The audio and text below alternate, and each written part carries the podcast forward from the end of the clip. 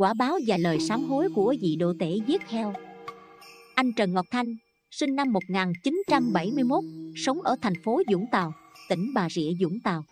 Cha mẹ anh có 3 người con, 2 nữ 1 nam, có mình anh là con trai. Khi anh được 19 tuổi, ba anh đưa anh về nhà nội phụ chú anh làm nghề giết mổ heo.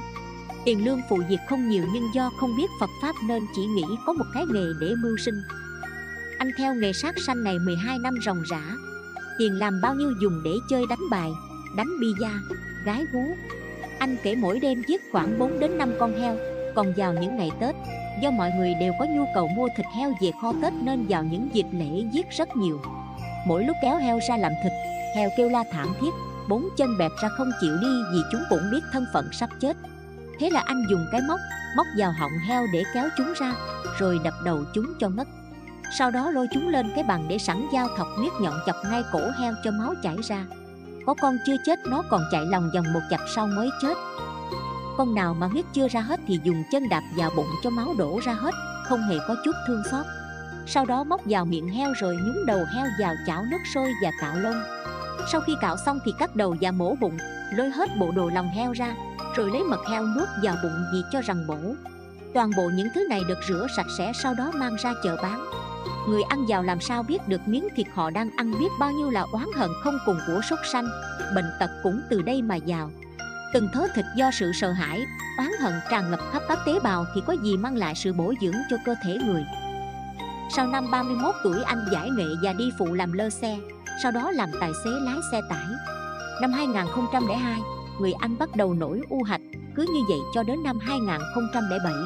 Thì người phát bệnh nổi khối u rất nhiều, 40 đến 50 cục u và mệt mỏi, toàn thân nhức nhối rất khó chịu. Anh vào bệnh viện nhiệt đới Sài Gòn xét nghiệm thì phát hiện ra bệnh viêm gan siêu vi B, đau gan lói hông.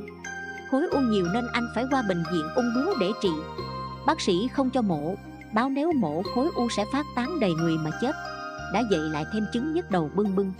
Bệnh khổ ập đến liên tục khiến cho anh cứ than với vợ, kiểu này chắc chết quá, sống hổng nổi. Anh cũng có duyên được đi chùa cùng với vợ ở Kiên Giang nhưng cũng chưa biết cách sám hối mà ngày nào cũng còn thèm ăn thịt bò, heo, gà, vịt. Trong khi vẫn đi tìm thuốc nam để trị hết bệnh. Làm sao hết bệnh đây? Một duyên lành sót lại là anh có lần ghé quán cơm chay Liên Thành thì xem được đĩa thầy Giác Nhàn trình chiếu tại đây. Trong đĩa thầy khuyên nên ăn chay, phóng sanh, tụng kinh vô lượng thọ, niệm Phật A Di Đà mới chuyển hóa được nghiệp bệnh. Ban đầu anh phát tâm ăn chay 1 tháng 4 ngày.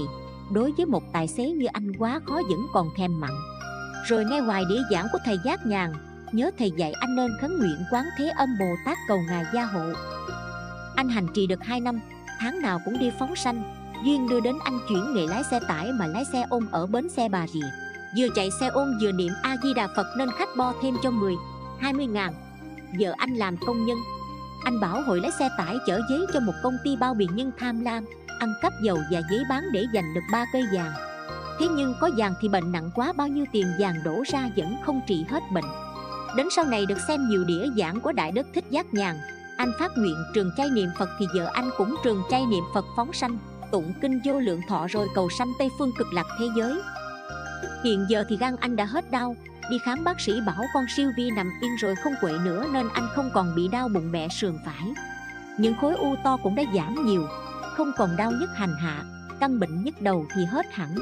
Anh trở nên tự tin hơn và tinh tấn hành trì theo pháp môn thầy Giác Nhàn đã hướng dẫn. Ba anh cũng bị nổi hạch, bướu. Anh còn khuyên con gái anh nên niệm Phật, ăn chay, phóng sanh để đừng đi theo con đường của anh, sát sinh ăn thịt nhiều nên người đầy bệnh tật. Và giờ con gái anh đến giờ lại nhắc nhở anh lại Phật, niệm Phật. Bây giờ tiền làm ra, 2 vợ chồng anh tặng tiền để dành chút ít hàng tháng để phóng sanh chuộc lại lỗi lầm ngày xưa.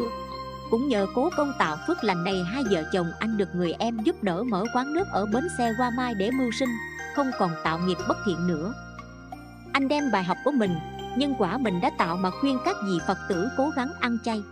Mình ăn thịt chúng sanh thì quả báo bệnh tật hành hạ thân thể đau đớn. Cố gắng phóng sanh, sám hối nghiệp chướng bằng cách tụng kinh, niệm Phật, lại Phật để tạo phước lành. Tiền làm có giàu bao nhiêu đi nữa mà sát sanh ăn thịt hoài thì bệnh tật triền miên thì cuộc sống nào có sung sướng gì. Xin chư vị hãy phát tâm ăn chay, phóng sanh, niệm Phật cầu giảng sanh Tây Phương Cực Lạc thế giới, lìa khổ được vui. Câu chuyện đến đây là hết. Cảm ơn các bạn đã chú ý theo dõi.